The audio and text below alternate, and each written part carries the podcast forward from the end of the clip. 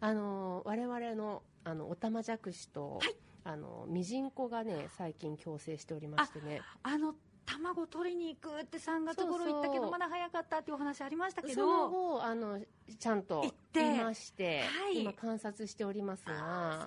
今そうですか年はねあの私池の水を一緒に持ってきたんですおおほいほいほいあのやっぱり生まれ育った環境が大事だっていうことを知りましてそうですよねそうあのいくらはい塩素を抜いたから抜いたからといってこう水道水をいきなりねつけるのは良くないとそう認か識してはいで池の水で卵を育てて浮かしてそのままにしてるんですけどってことは今おたまじゃくしの状態そうそうおそーうやたら動くんですよであらなんじゃと思ってよく見たらねはいミジンコを食べているへそうえだからねミジンコ動くでしょはいはいはいだから追っかけてるのよ運動さすごいそう狩猟してるわけだそうなんですよだからね生き物はねこうじゃなきゃいけないそうなんでうすんね、ご飯粒食べるわと思ってメダカの餌食べるわと思って与えてたんですけどはいそうじゃないそうかそう自ら生きる力をそう取りに行かなきゃいけそうないんだ思ってなんかねあそれでこんなにねなるほど活動性があってこんなになんかもうムキムキムキムキお玉のムキムキかどうかわかんないけ どかなと思ってねもう何年やっても毎年新しい発見がありますよへえ楽しなんかもうどんどんプロの道になっていってます けどこれで食べててははいいけけないけどなんかどんどん自然の摂理っていうのをそう我なの々大人も学ばせてそもうならうっのていうかそうなんですよ、あそうですかやっぱ生き物っていうのうは、ん、自然界の生き物っていうのはすごいですねすごいです「イフのね覚えるわいや」ーなのでぜひぜひ皆さんお試しあれこれからはね蝶々の季節よ、なんかそうですよね、でアゲハチョウのね幼虫がそろそろかなあアールこチれョウからどんどん暖かくなる季節になりますから、いろんなねはい動物、植物見つけ虫てお付き合いください、そうですね、はいぜひやってみたいと思いますはい それではドクタートークのラジオ診療室今日のテーマは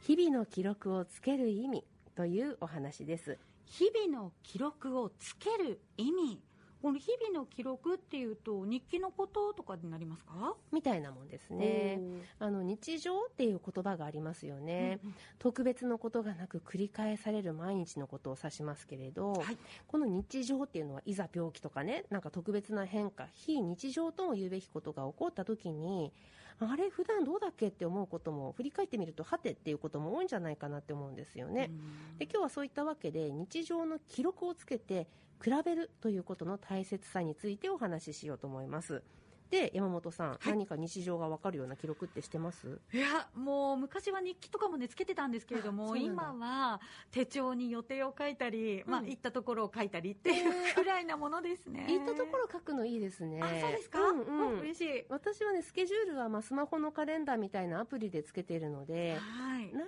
いつ何やったか振り返ることはできても、うんそれって仕事とかまあ言っても家族の予定的なものなので、うん体調管理っていうふうにはいかないんですよあね。ーそうか行動は振り返れてもんその時の体調は、となるとはてって私なっちゃいますそうだけど今その行ったとこ書くのいいなって思ったのは、はいはい私もそうなんですけどねあの子供が熱出したのいつだっけとかっていうようなことをスマホの写真記録を見てあああのどこどこに遊びたに行った翌日かみたいな風に見返すことがあるんですよね。あーそうそうそうこれはありますあの、ん写真を遡ってこう見て、うんうんでああこの日はこうだったかなんていうことが多いですよねそうでしょこれそう何でもいいので何か記憶が関連づいて出てくるような仕掛けっていうのがあるといいですねそうですそうでですだからどっか行ったって書くのもすごくその仕掛けとしてはいいよね。そうそかうそうよかったやって続けよう そうあとはねいざ非日常が起こってしまったよということがあればそこから記録を始めてもいいかもしれないですうんで私もね父が病気をした時にはねこうノートつけ始めましたねあーまあそういった時に前向きに記録していって、うん後から振り返れるようにするっていう意味ではスタートが、ね、どんなきっかけであってもいいような気がしますそうねですそうですだから本当ね入学とかね卒業とかね還暦とか何でもいいんですけうどなんかのスタートのきっかけがあったらいいかなって思うんですけうんどはい、特に何か持病をお持ちの方にとっては何かあった時の比較する対象としてその持病にまつわる情報を記録しておくってことは大事かなって思うんですよね。へーあの採血結果血のね取った検査の結果だってそういう性質がありますよお血を取った結果も比較対象っっていうのはどういうことですか例えばね、はい何かの検査項目、まあ、何だとは言いませんけど例えばその項目が10っていう数字だったとするじゃないですか、はい〇〇は10でしたとうんうん皆さん大体ねあじゃあその10っていうのは正常なんですか異常なんですかってことを気になさると思うんですねはいなさります もう本当そうですねで採血結果で何かが異常だったらうん赤文字になっていたりとか「うんまあ、はい」っていう感じの「うんうん H」っていう文字がついてたりして、はいはいそしたらああこれダメなんだうんって思うっていう流れなんですけど、そうでね、それで大きくは間違ってないんですけれど、はいそれってなんていうかこう、まあ、高いんだったとしたらよ瞬間最大風速を見てるだけっていうようなものなんですよね。で皆さん例えば台風で言うと瞬間最大風速がもう何メートルとかっていうよりもいつ上陸していつ通過するのかとか雨風雨風は何時ぐらいに始まっていつぐらいにピークに達するのかとかってことの方が知りたくないです。はい、そうですねそそれが大事ですよねそれ知りたいですそうそうだってじゃないと不安ですもんねでしょずっとはいそうなんですよだからその検査以上が台風レベルなのかそよ風レベルなのかっていうこともさることながら、その異常な風が体の中で1年前から吹いての10なのかつい最近吹き始めて10になったのかそしてこれから1112と上がっていくのか98と下がっていくのか、うんそういったことも大事ですよね。そうですね、うんまあ、いつから高いのか上がっていくのか下がっていくのか、うんこれ全部比べるものがないとわからないかもしれないですねでしょ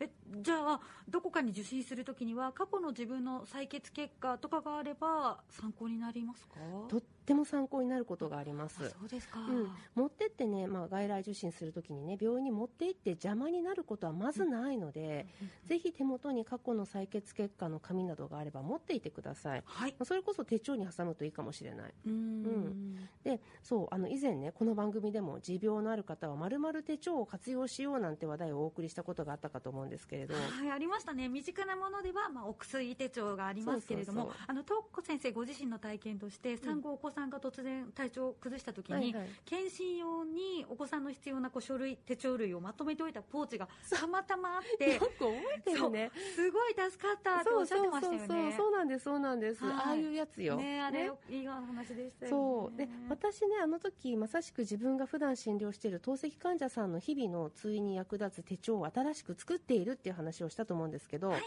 はい。今日ねちょうどいい話題だと思って出来上がったものを持ってきましたこちらですじゃじゃーんおーあ、えー、かわいいですね。まずそう正面には大きく透析日誌って書いてあって氏そうなん名で、すよね、使用を始める年月日が書けるようになっていて、これデザイン東子先生なんかちょっとレトロ調そうこれね表紙のデザイン私やったんですけどはい中身の原稿はね、まあ、こ時々このラジオにも出てくれてる長谷川総市長が書きましたでそののこの中身っていうのがねあの開いてみるとね血圧体重脈拍体温シャント音、うんシャントねその透析患者さんの大事な血管この音は聞こえてますかとか飲んだ水の量おしっこの量便は何回そして肝はね運動をしたかしてないかあらどのような運動ですか何分しましたかうそして気になったことを書きましょうこの記憶のほらなんかこう引っかかりになるようなイベントがあればここに書いてみたいなのを1週間見開き1ページでやってみたんですけどとってもカラフルで楽しい書き込むの楽しくなりそうこれそう、こうはいいうレイアウトとかはね、後藤さんっていうスタッフですとか、あと発注とか、こういくらで何もできますかとかっていうのはね、おー小林さんっていうメンバー、これ今今日持ってきてくれた人ですけれども、へーこれ裏そう表いう紙がねね、こ協うぶど力をやってくれたの。ねこうぶどうの木みたいのがこうあしらわれている素敵でしょとっても素敵でうん愛する人にしてあげたいことを患者さんにもなんて書いてあって、ありがとう。それはちょっと私、フレーズ考えました。そうそう。かそわいれいですでね、このに分冊になってるんですよ。日誌ってやつと手帳ってやつに分けたんですけどね、この日誌っていう方は、変わるものを記録していって消費していくもの。もう、もうなくなったら次のやつ。ね。うでん、あとの手帳っていうのはあるある事件の対応方法とか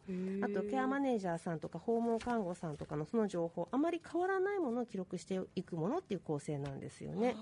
なので患者さんとかねご家族が困った時にこれを見れば分かるよってものにしたかったんですよへーえこれはじゃあうんそういった HN メディックの皆さんが案を出し合ってそうそう先生そう中心になって作られたってことなんですねそうなんですもうね嬉しいやっとできたわと思ってえーこれでも本当にカラフルで書きやすいですしなんかこういうの一冊になっているとご家族も何かあった時に本当にこうあこれお父さんのおそ母うそさうんのそうそうってねそうそうそ持うっていけるからいいですよねこれねビニールカバーついてるんですけどね,、うんこのビニールカバー私試作品自分で紙で作りましておあおの A4 の紙を切って貼ってねあの糊でつけてここにこういうポケットをとかこういうあのい